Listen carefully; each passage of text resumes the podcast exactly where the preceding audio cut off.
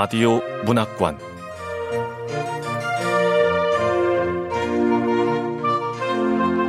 한국 단편 문학 특선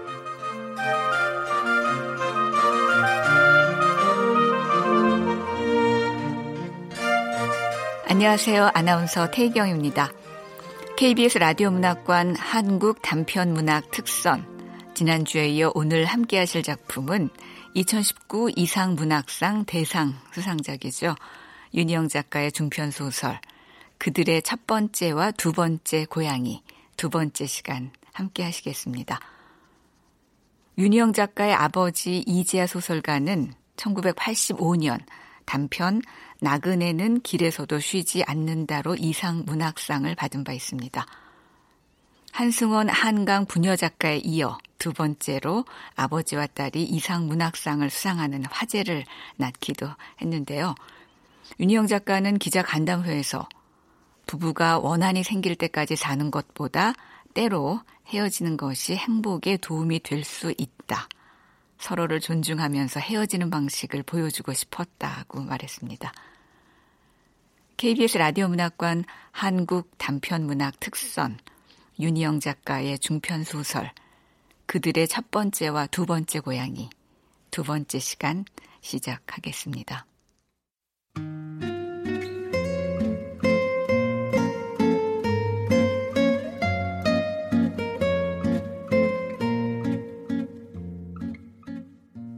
그들의 첫 번째와 두 번째 고양이 윤이형 정민의 임용고사 시험일을 한 달 앞두고 그 일이 터졌다. 정민은 아르바이트를 하러 나갔고 희은은 어린이집 픽업 시간을 한 시간 남기고 초록의 저녁을 만들고 있었다. 어디선가 찢어지는 여자의 비명 소리가 들려왔다. 그리 멀지 않은 곳이었다.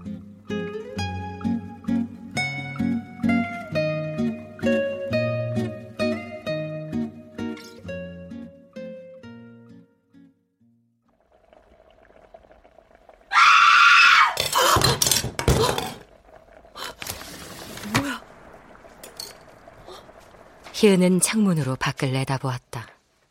오후 4시밖에 되지 않았는데 이상하게도 지나다니는 사람이 아무도 없었다. 바로 건너편 건물은 아니었고 그 옆에 옆 건물쯤 되는 듯 했다. 잠시 후 또다시 비명이 들려왔다.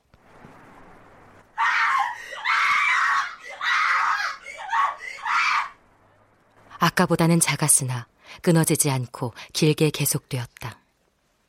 분명 무슨 일을 당하고 있는 사람의 목소리 같았다. 뭐, 뭐야? 어떻게 하지? 길에 아무도 없어. 헉! 저 사람 범인인가?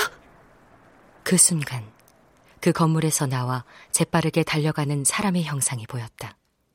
그 형상은 모퉁이를 돌아 큰 길 쪽으로 순식간에 사라졌다. 주위의 공기가 차갑게 식으면서 발에 소름이 돋았다. 신고, 신고해야 돼. 119, 119.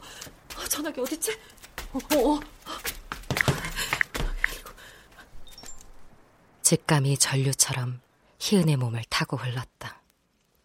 나머지 한 시간을 어떻게 보냈는지, 초록을 어린이집에서 어떻게 데려왔는지 기억할 수가 없었다.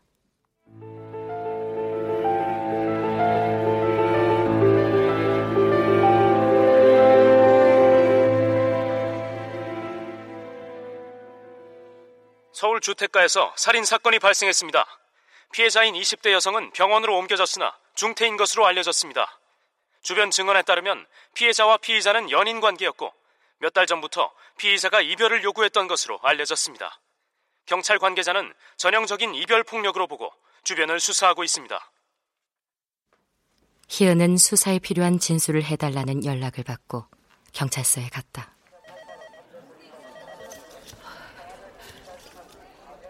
이 사진 피해자입니다. 본 적 있나요?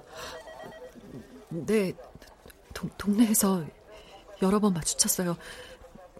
편의점에서도 봤고 쓰레기 버리러 나온 것도 봤고. 단발머리를 하고 몸이 가냘플 정도로 마른 20대 여자. 늦은 밤 동네 어귀에서 남자친구로 보이는 사람과 다투는 모습을 본 적도 있었다. 여자가 울면서 큰 소리로 하소연을 하고 있어서 희은은 본의 아니게 내용을 듣게 되었다. 남자가 화를 내며 말했다. 아, 노력하고 있다고 하잖아! 그러니까! 나한테 노력을 해야 된다는 거잖아, 노력을! 걔한테가 아니고, 어? 아, 걔한테 카톡하지 말라는 거, 아, 그게 그렇게 어렵니? 신고할 때는 오히려 괜찮았는데, 경찰서에 앉아 있자니 몸이 덜덜 떨렸다. 자, 이현 씨. 이런 일 처음이라 긴장되시죠? 네. 편하게 본대로만 말씀해 주시면 됩니다. 그, 그, 그게요. 도망가는 남자를 보셨다고 하셨죠? 네. 어떻게 생겼습니까? 아, 그, 그, 그게 잘 기억나지가 않아요. 생김새도 희미하고 모자를 쓴 것 같기는 한데. 음. 옷은 뭐 입고 있던가요? 저, 점퍼하고 바지. 점퍼하고 바지. 색깔은요?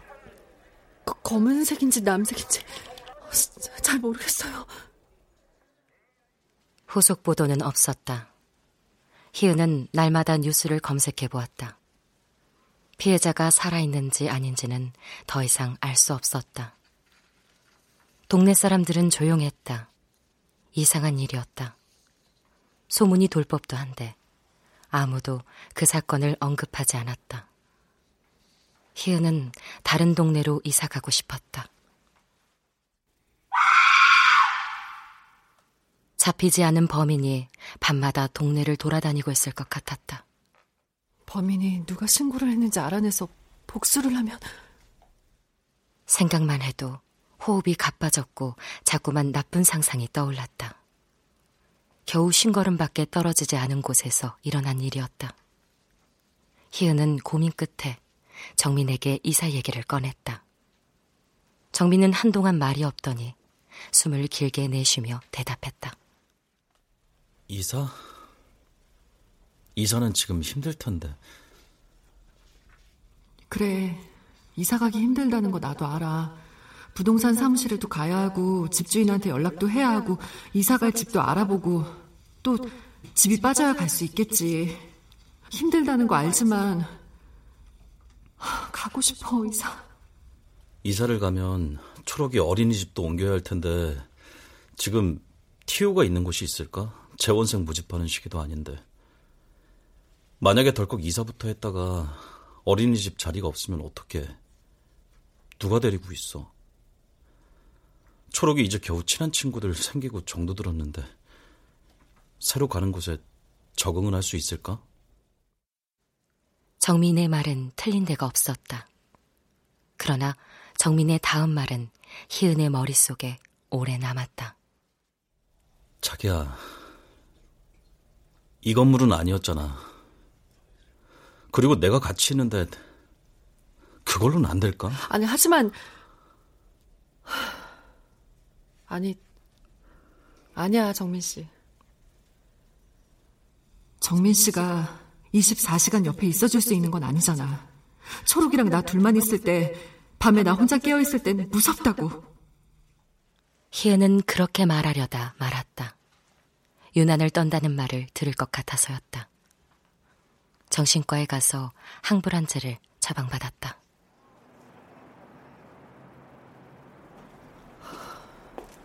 내가 너무 예민한 건가? 아니야. 이 와중에도 누군가는 둔기로 머리를 얻어맞고 의식을 잃는다고. 피해자는 대부분 혼자 사는 여자들이 많고. 그런데 분명 피해를 당했는데 어느 순간 없던 일이 돼버려. 여자 믿었을 거야 남자친구니까. 그런데도 흉기에 찔리고 중태에 빠져서. 여보세요? 아 예, 가고 있어요. 혹시 지금 걸어가는 저 여자 피해자 가족이나 아는 사람 아닐까? 그날 사고가 나던 날, 난 분명히 곧바로 신고했다고. 그런데도 그 여잔 중태야. 그런 일이 나한테 일어나지 말라는 법? 아, 아니야.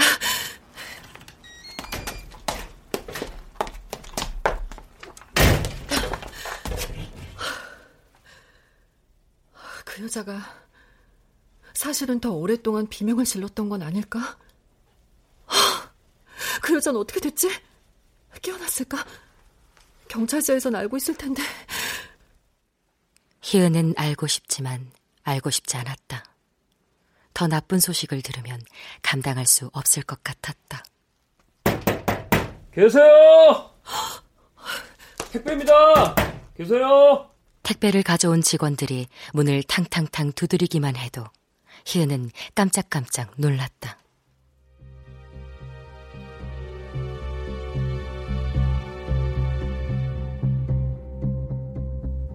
아침에 일어나서 정신을 차려보면 어째선지 저녁이었다.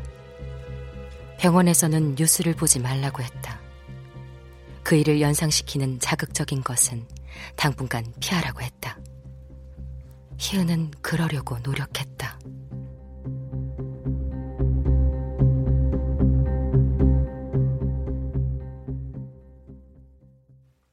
정민은 시험일 하루 전날 아르바이트를 쉬었다. 늦게까지 잤다. 쌓여있던 피로가 한꺼번에 쏟아진 탓이었다. 그러다 희은의 목소리에 깨어났다.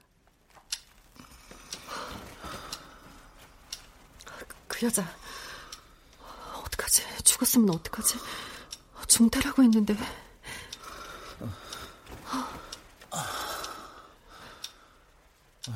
희은 씨, 응? 지, 지금 뭐 하는 거야? 내가 신고했던 그 여자, 내, 내가 좀 더 빨리 신고했으면. 밤새 이러고 있었던 거야? 제발 좀 자기 잘못이 아니라고 그만 좀 잊어버려.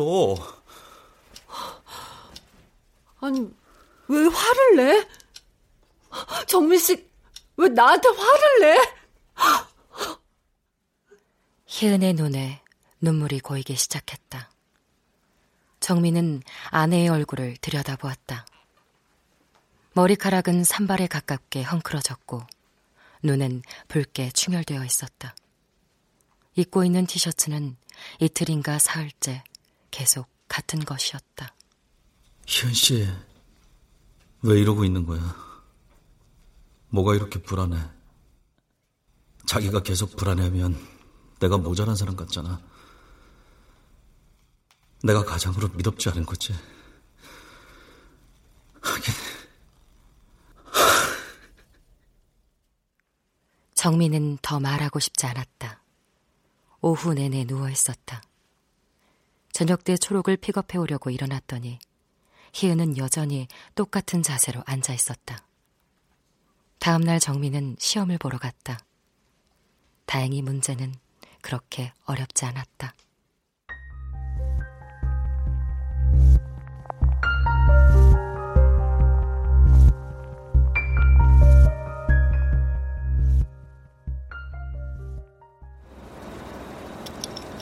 야, 오늘까지 납품해야 하니까 속도를 좀 높여주세요. 야, 물량만 채우면 이번 주는 야근 없습니다. 다행이다. 야근을 안 하면 공부할 시간이 좀 더 생기겠네. 아이, 뭡니까? 아, 참.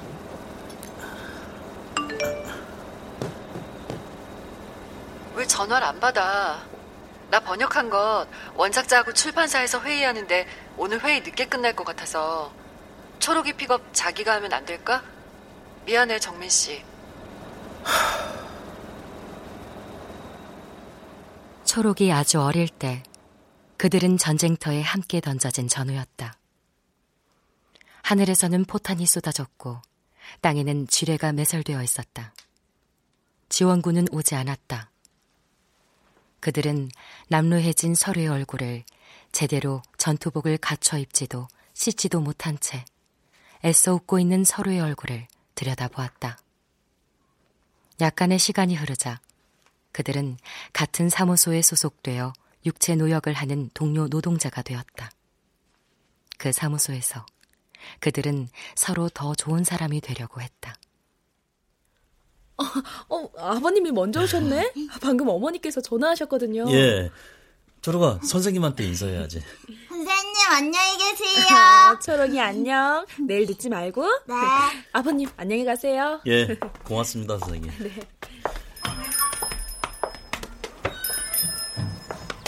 오늘은 엄마가 데리러 온다 그랬는데 아빠가 왔어? 음, 엄마한테 바쁜 일 생겨서. 아빠도 바쁘댔잖아. 엄마가 더 바빠. 음. 왜? 초록이는 아빠가 와서 싫어? 아니, 좋아. 엄마도 좋고 아빠도 좋아. 다 좋아. 초록아. 어? 초록아. 엄마다. 아. 뭘 뛰어와. 아, 미안해 정민 씨. 자기네 공장 일찍 못 나오는 거 알면서 혹시나 해서 전화한 건데.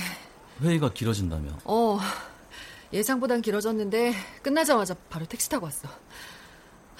아, 나 이번 원작자 책 두 권 더 번역하기로 계약했다. 잘 됐지? 자기 공장 일 시간 많이 뺏는다 그랬잖아. 그만두는 건 아직 안 되겠고 야근은 하지 마. 자기는 밤새서 번역하는 거 힘들다며. 건강 챙기면서 해. 아니야. 해야지. 아, 초록아. 어? 우리 오늘은 외식할까? 어, 진짜? 어. 어, 진짜지? 응. 엄마 최고! 그들은 각자 좋은 사람이었기 때문에 나쁜 사람이 되는 법을 몰랐기 때문에 또는 그저 서로를 사랑했기 때문에 더 좋은 사람이 되고자 했다.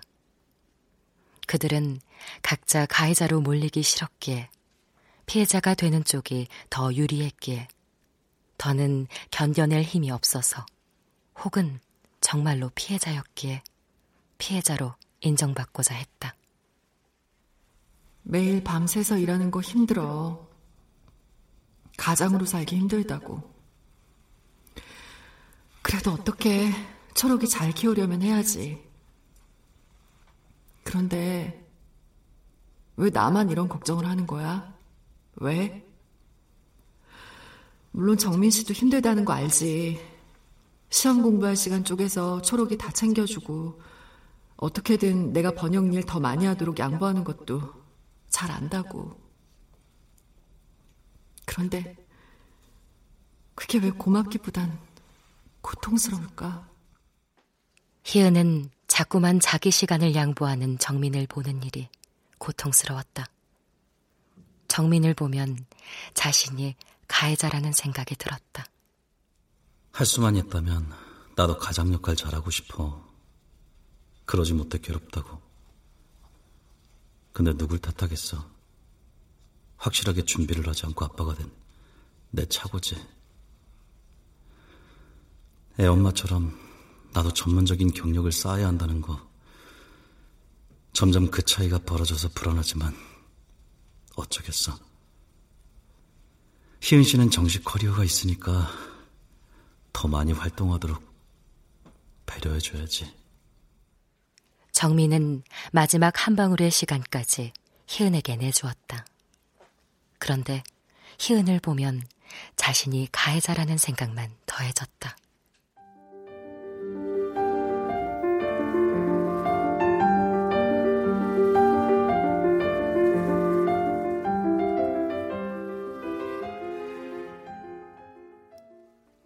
정민은 공장에 취직했다. 희은이 더 이상 일을 할 수 없는 상태가 되어서였다. 희은은 더 이상 마감을 지키지 못했고 할 일을 제때 해내지 못했다. 신경 쇠약에 가벼운 공황 증세까지 나타났다.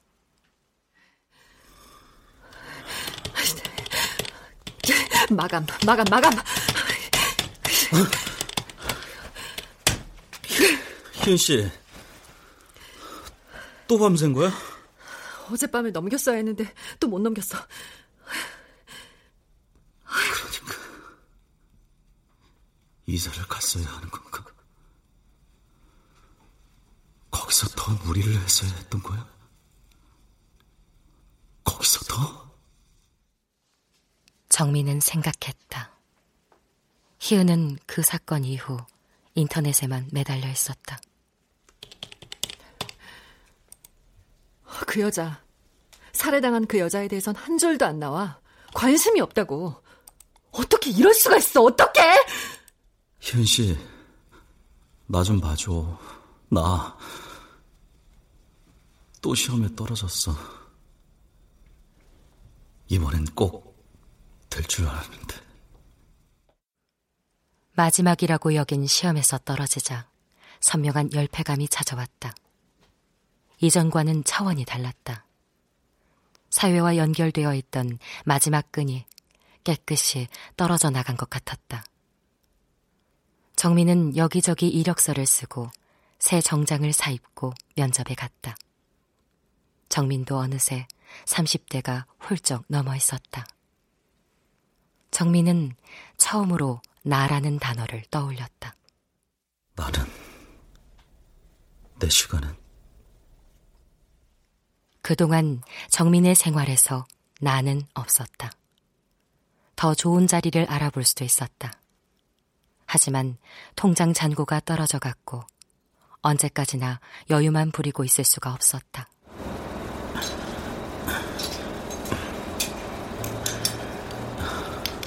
공장에서 부품을 조립하는 노동 자체는 그렇게 어렵지 않았다. 그러나 억압적인 분위기를 참기 어려웠고 사람들은 서로를 배려하지 않았으며 숨 쉴 시간과 공간이 없었다. 야, 10분간 휴식합니다. 10분간 휴식. 야, 휴식. 자.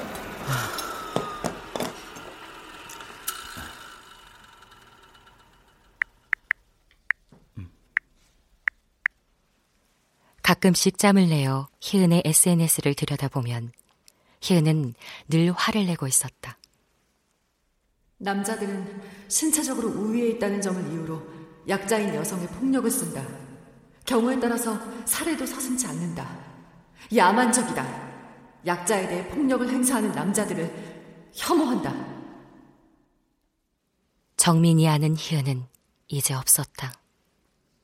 밤 11시에 정민이 집에 들어가면 희은은 그날의 뉴스를 공유해주며 참을 수 없어 했다.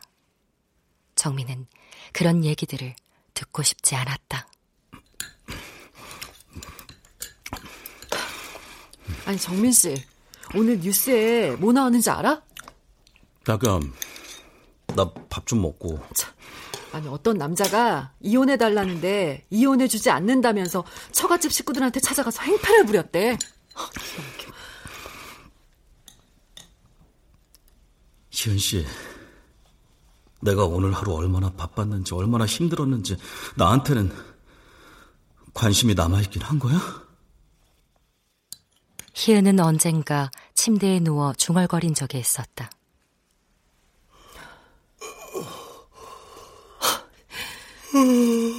결혼을 고발하고 싶어. 뭐라고? 정민 씨, 결혼이라는 놈을 의인화할 수만 있다면 어떻게 해서든 피고인석에 세우고 싶어. 원고는 우리 둘이고. 아니 대체 우리에게 무슨 짓을 한 거냐고 하나하나 따져서 묻고 싶어. 그런데 그 결혼이라는 작자는 우리 아기를 인질로 잡고 서 있지. 이게 뭔지 모르겠어. 법정인데 그 자식은 어째서 우리 애를 안고 있을 수가 있는 거지? 정민은 불쾌감이 들었지만 묵묵히 참고 들었다. 적어도 희은의 상상 속에서 정민은 희은과 같은 편에 서 있었으니까. 그런데 이제 희은은 정민을 피고인석에 세우려는 것 같았다.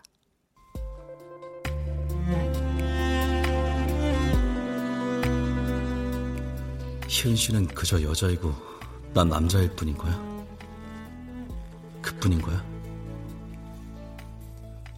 우리가 함께 했던 시간은 우리 둘이 만나서 벅찬 마음으로 초록이 엄마와 아빠로 지내온 시간들은 그렇게 없는 것처럼 치부되어도 괜찮은 거야? 왜 갑자기 여자일 뿐인 사람이 돼서 남자와 여자로 모든 걸 환원해버리는 거야? 어?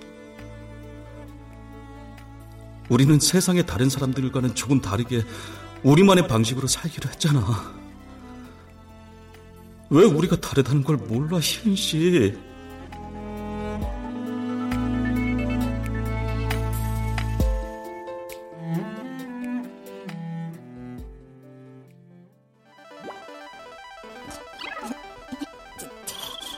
졸업아, 이제 게임 그만하자. 이리 줘. 이건 일기에, 어, 정민 씨가 쓴 일기네? 희은은 태블릿 PC의 일기 앱에서 정민의 문장들을 발견했다. 그것은 원래 희은이 정민의 생일 선물로 준 것이었다. 거기에 정민은 적어 놓았다. 죽고 싶다. 꿈도, 사랑도, 미래도 아무것도 없다. 의무뿐이다. 죽고 싶은데 죽을 수도 없으니 나를 죽지 못하게 하는 모두를 없애고 나도 죽고 싶다. 모두를 없애고 없애고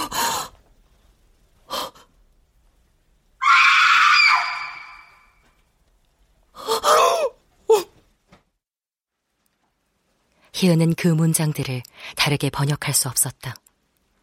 얼마간의 시간이 흐른 뒤에는 그것이 어쩌면 치료가 필요한 사람의 구조 요청, 혹은 단순한 수사적 표현이었을지도 모른다는 생각이 떠오르기도 했다. 그러나 그 순간에는 그렇게 복잡하게 해석하거나 자신을 의심할 여유가 없었다. 건너편 건물의 사건을 겪은 희은에게 그것은 실제적 살해 위협이었다. 정민 씨는 언제나 말론 힘들지 않다고 그, 괜찮다고 했지만 가, 가끔을 주먹을 꽉 쥐고 조금씩 떨면서 이를 악물었다고. 그, 그럴 때 정민 씨는 완전히 낯선 사람 같았어. 무서웠어. 근데 근데 나는 내가 정민 씨를 그렇게 만들었다는 생각을 하고 싶지 않아서 모른 척 했다고. 희은은 몸이 덜덜 떨렸다. 자신과 초록이 위험하다고 느꼈다. 모두를 없애고 죽고 싶다니. 정민 씨 진짜 어떤 사람이야? 아, 진짜 기억이 나지 않아. 오지 마! 가까이 오지 마! 내가 그런 얘기를 왜 적었는지 진짜 모르겠다니까. 나한테 어떻게 이런 말을 할 수가 있어? 그런 사건을 겪은 나한테 어떻게 해? 아, 정말 기억이 나지 않지만 아마 내가 그런 일기를 썼다면 그건 스트레스 때문에 잠깐 미쳐서 그냥 아무렇게나 혼잣말을 끄적이는 걸 거야. 여자들은 실제로 없어져. 남자들의 스트레스 때문에 실제로 없어진다고. 미안해 희은 씨. 다시는 그런 일 없을 테니까 제발 한 번만 용서해 줘. 어?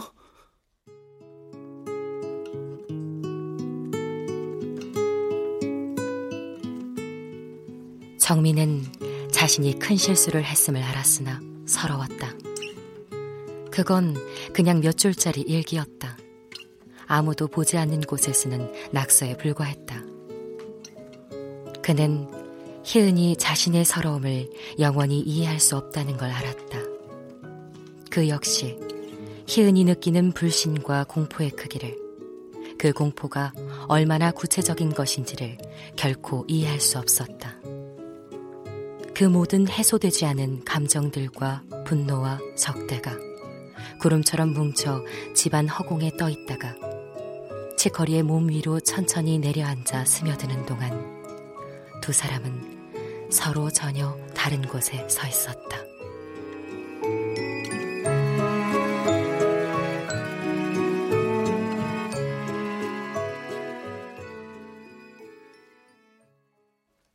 치커리가 세상을 떠난 것은 그 일이 있고 석 달이 지나서였다. 이 안에 치커리 스톤이 담겨 있습니다. 네. 쟤는 흩어지고 사라져버리잖아. 가루로 변한 치커리를 습기가 스며드는 치욕 속에 놓아두고 싶지 않다고. 엄마, 아빠, 치콜이 어디 갔어? 투명 고양이 된 거야? 치커리.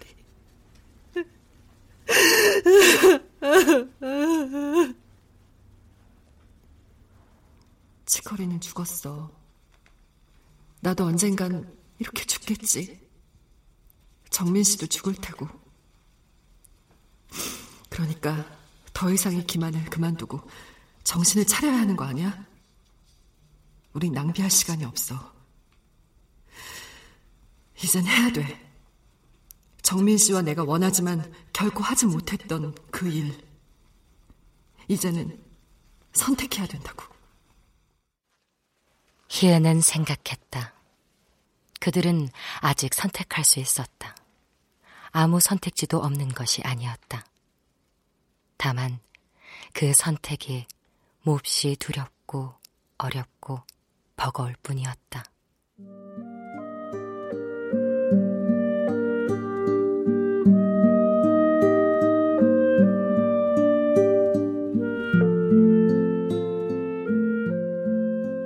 지커리가 죽고 6개월이 지났을 때 희은은 정민에게 편지 한 장을 건넸다.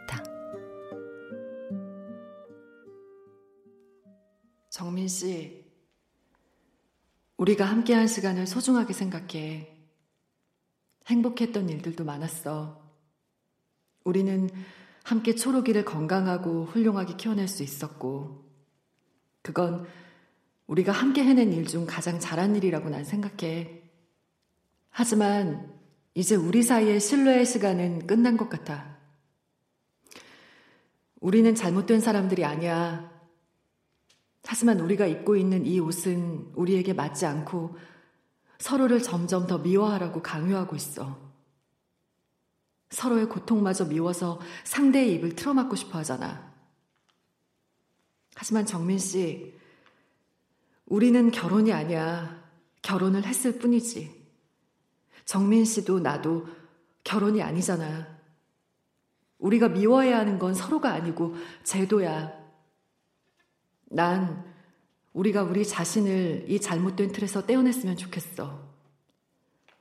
한 사람이 가족의 모든 것을 책임지기 위해 끌고 갈 수도 없을 만큼 무거운 짐을 어깨에 짊어지고 비명을 지르고 비틀거리면서 걸어가는 동안 다른 사람은 고립되고 배려받지 못한 채 묵묵히 시들어가야 하는 구조는 잘못이야. 내가 정민 씨의 자리에 있고 정민 씨가 내 자리에 있었더라도 본질은 변하지 않아. 우리 중 한 사람은 짐을 떠맡고 다른 사람은 소외되게 돼 있어. 이 구조가 너무 힘이 세서 우린 그 안에서 결코 버텨낼 수가 없어.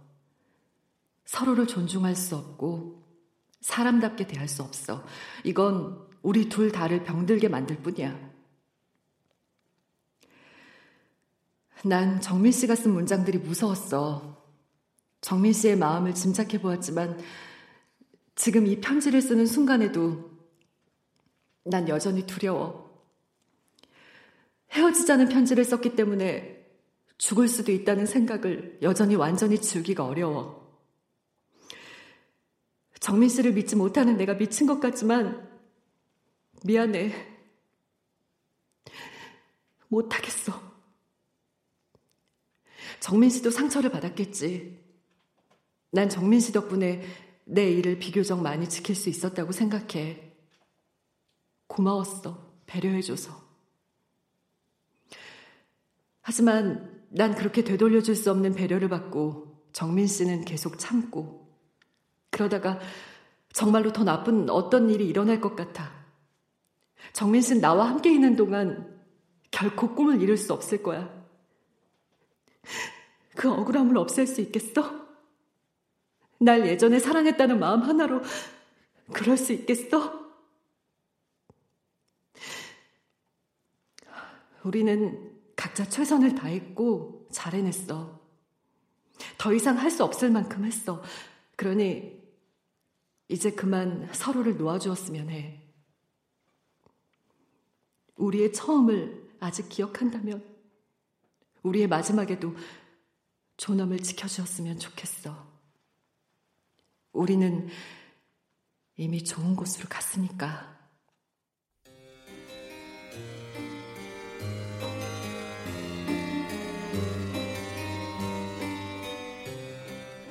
초록의 초등학교 마지막 겨울방학을 맞았을 때 모든 절차가 끝났다. 그들은 물리적으로도 법적으로도 분리되었다. 그러나 그들의 첫 번째 고양이의 몸이 변해서 된 스톤처럼 예쁘고 무해해 보이는 마지막은 없었다.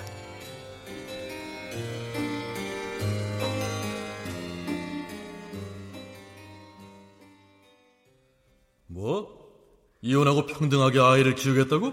시간을 분배? 나 참. 요즘 젊은 것들은 당최 이해가 안 된다니까? 네 아버지 말 하나도 틀린 것 없다.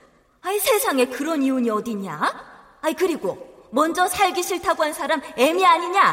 어? 그럼 초록이는 두고 나가라 그래. 아이는 두 사람에게 각자 반씩 속할 수 없었다. 누군가가 초록을 맡아야 했다.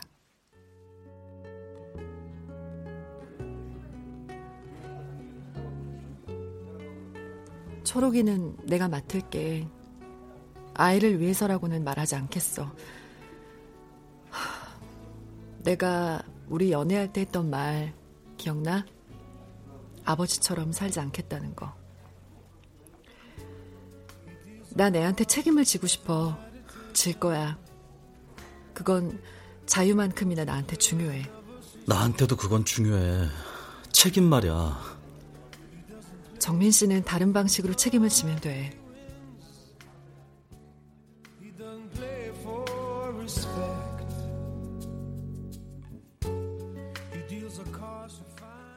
희은이 물러서지 않자 정민의 부모는 법적인 절차를 밟겠다고 알렸다. 정민이 못하게 했다. 정민은 처음으로 부모에게 반항했고 싸움 끝에 결국 그들과 절연했다. 그는 비로소 어른이 되었다. 희은과 정민은 우선 초록을 희은이 맞되 시간이 지나면 다시 만나 자신들의 부모로서의 자격을 냉정히 평가받고 양육권과 친권을 유지할지 변경할지 결정하자는데 합의했다.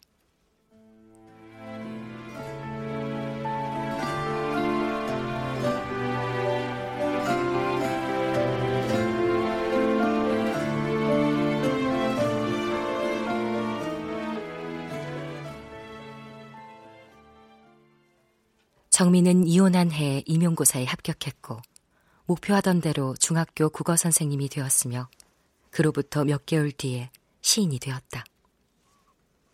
그는 희은과 결혼하기 전에 살던 자취방보다 아주 조금 더 넓은 원룸에서 순모와 함께 지내게 되었다. 낮잠을 자고 산을 내려가 보니 수백 년이 지나 있었다는 이야기 속의 사람처럼 그는 길고 이상한 꿈을 꾼 것 같았다. 달콤하고 쓰라리며 행복했으나 괴로웠던 기나긴 꿈이었다. 정민은 아직 제도에서 자신을 떼어낼 수가 없었다. 그는 자신이 초록을 부당하게 빼앗겼다고 생각했다. 그래서 밤마다 생사를 뜯어내는 것처럼 아팠다. 왜 따로 사는 건데요? 초록아, 그만 울어. 엄마하고 아빠는 똑같이 좋은 사람이고 똑같이 나 사랑한다는 거 알아요. 엄마 아빠가 더 좋은 엄마 아빠가 되기 위해선 이렇게 해야만 해서 그래. 냉정한 사람. 아이의 마음을 찢어놓고 우리가 너무 이기적인 일을 벌이고 있잖아. 초로가 응? 이제 그만 울어. 어? 아이가 울자 희은도 눈물을 흘렸다. 정민은 희은의 눈물이 미웠다. 희은의 모든 것이 위선적으로 보였다. 초록은 한참을 울면서 괴로워했고 망설이다가 엄마와 살겠다고 했다. 첫 면접 교섭이 있던 주말, 정민의 원룸에 와 잠들기 직전 초록이 말했다. 아빠. 응? 엄마하고 살겠다고 말한 거 아빠를 사랑하지 않아서 그런 대답한 거 아니야? 알아. 아빠도 초록이 마음 다 알아. 아빠인데. 정민은 아이를 안아주었다. 초록에게는 정민의 노력보다는 희은의 따스함이 내내 훨씬 살갑게 와닿았을 것이다.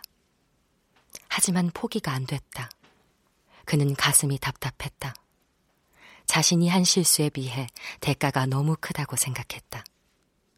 정민은 반드시 이 아이를 되찾아오겠다고 생각했다. 그러나 희은과 함께 살 때는 그토록 불가능해 보이던 모든 일이 다시 혼자가 되자마자 너무도 쉽게 가능해졌다는 사실을 정민은 어떻게 설명해야 할지 알 수 없었다.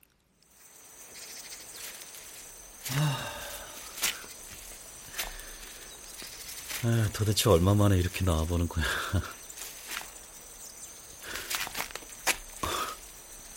너 지금 행복해하고 있잖아. 정민 씨는 나와 함께 있는 동안 결코 꿈을 이룰 수 없을 거야. 희은 씨 말이 맞는 건가?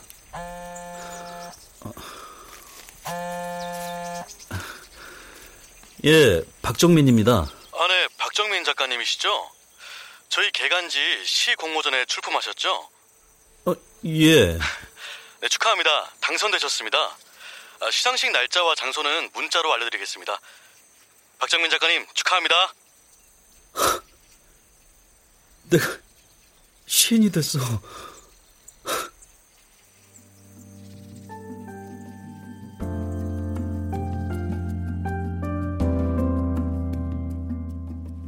희은을 떠나자 그의 꿈들은 쉽게 이루어졌다.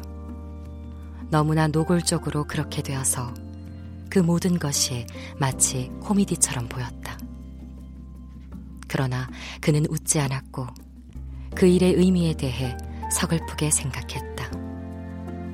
희은이 옳았다.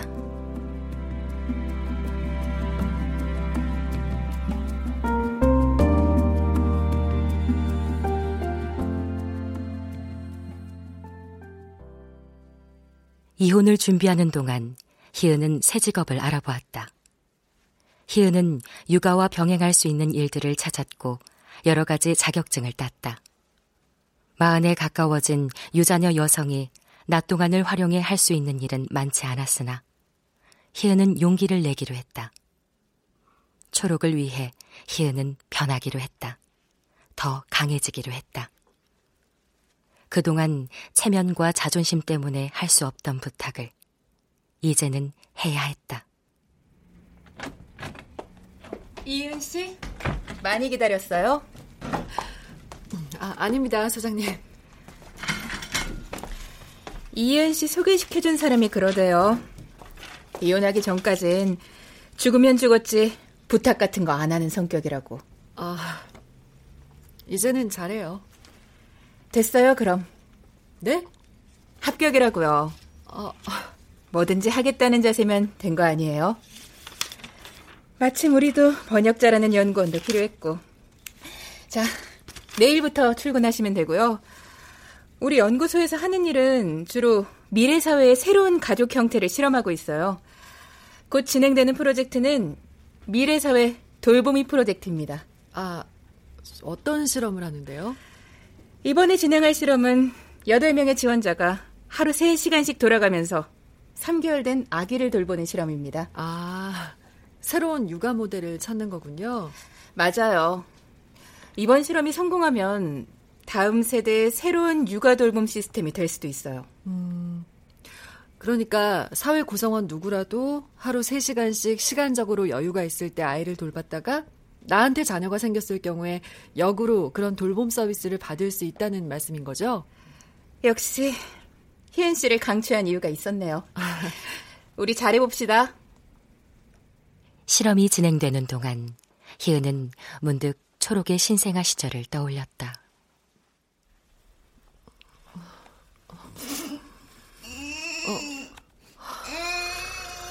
어, 어, 그래, 초록아. 초록아, 제발 좀 자라, 어? 아빠도 공부해야 되고, 엄마도 번역해야 된단 말이야. 엄마도 힘들어 죽겠어, 응? 응, 제발 좀 자자, 어? 아, 좀 잘하니까. 오, 오, 저, 저러 가, 저러 가. 아, 아빠야, 아빠. 아, 자기는 좀 자. 내가 초록이 볼게. 아, 정민 씨도 힘들잖아. 아기를 재우다 희은이 힘들어 울자 곧바로 깨어나 받아 안던 정민의 부은 얼굴도 떠올랐다. 그들이 싸웠던 일, 화해했던 일, 그 모든 일들이 하나의 기다란 필름처럼 이어지며 소리 없이 눈앞에 펼쳐졌다. 치커리와 순무의 둥그렇고 따스하던 몸뚱이도 나란히 떠올랐다. 그 모두가 이제 옛날 일이었다. 그들은 빠르게 옛날 사람이 되어가고 있었다. 정민 씨와 내가 조금만 더 늦게 태어났더라면 우린 조금은 다르게 살 수 있었을지도 몰라. 난 결국 아버지와 그다지 다를 게 없는 사람인가 봐. 하지만 난 이 삶을 원했고 지금의 나를 원했어. 우선 살아남아서 가급적 내가 원하는 걸 하려고 애쓰는 거. 선택을 하고 그 결과가 그렇게 나쁘지 않기만을 바라는 거. 기도하고 또 기도하는 것. 이것 말고 뭘 바랄 수 있을까?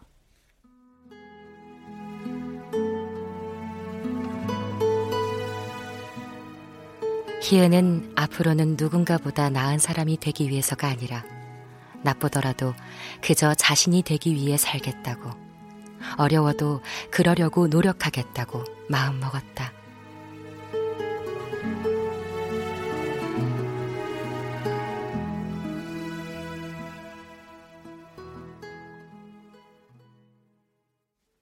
그들의 두 번째 고양이가 죽던 날, 그들은 장례를 치르고 돌아와 희은의 집에서 커피 한 잔씩을 마셨다. 그들은 그들의 두 번째 고양이에 대해 이야기했다. 첫 번째 고양이에 대해서도 이야기했다. 치커리는 좀 예민하긴 했어. 그치, 엄마? 어. 샐러드 속에서 톡 쏘는 알싸한 채소 맛 같았지. 순무는 순하긴 했지만 좀 게으르지 않았나? 그래. 순무는 내가 볼 때마다 하품했어. 나도 기억나. 순무 하품하는 거. 앞으로는 이렇게 셋이서 오래 얼굴을 보며 대화를 나눌 일이 생기기 어려우리라는 사실을 세 사람 모두 알고 있었다. 그래서 그들은 아픈 이야기, 죽음에 대한 이야기는 하지 않았다.